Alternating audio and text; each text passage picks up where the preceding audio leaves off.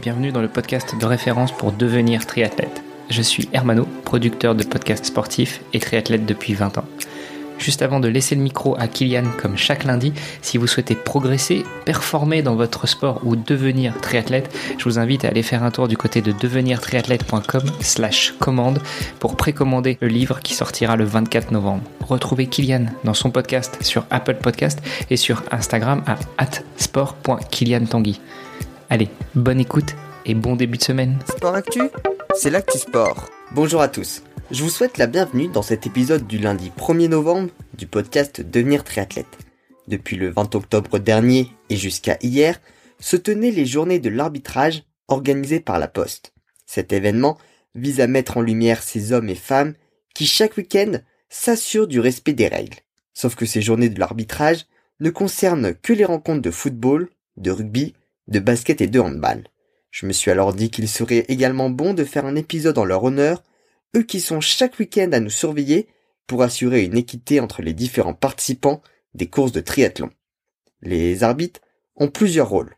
Prévenir et informer les participants, faire respecter les règles, garantir l'équité sportive et veiller à la sécurité de chacun des participants.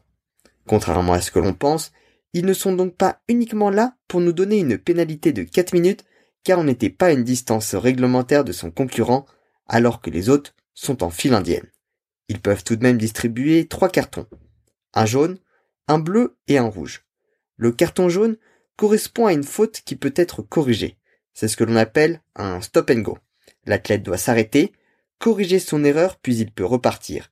Ça peut être une mauvaise orientation du dossard, être monté trop tôt sur son vélo ou ne pas avoir son casque d'attaché.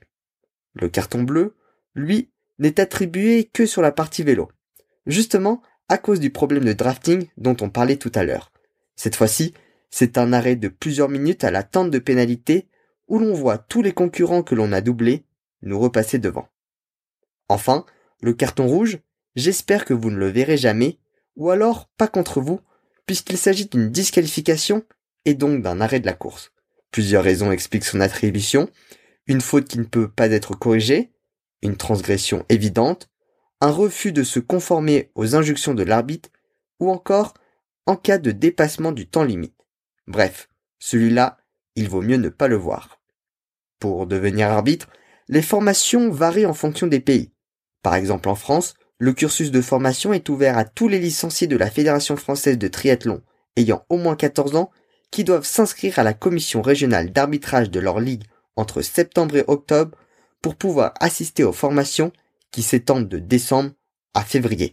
En Belgique, le cursus est également composé d'une formation, mais elle n'est ouverte qu'aux personnes majeures étant licenciées à la fédération. Devenir arbitre, c'est avant tout s'impliquer et être acteur de son sport. Voilà, je vous remercie de m'avoir écouté jusqu'au bout. J'espère que l'épisode vous a plu et que vous avez appris des choses.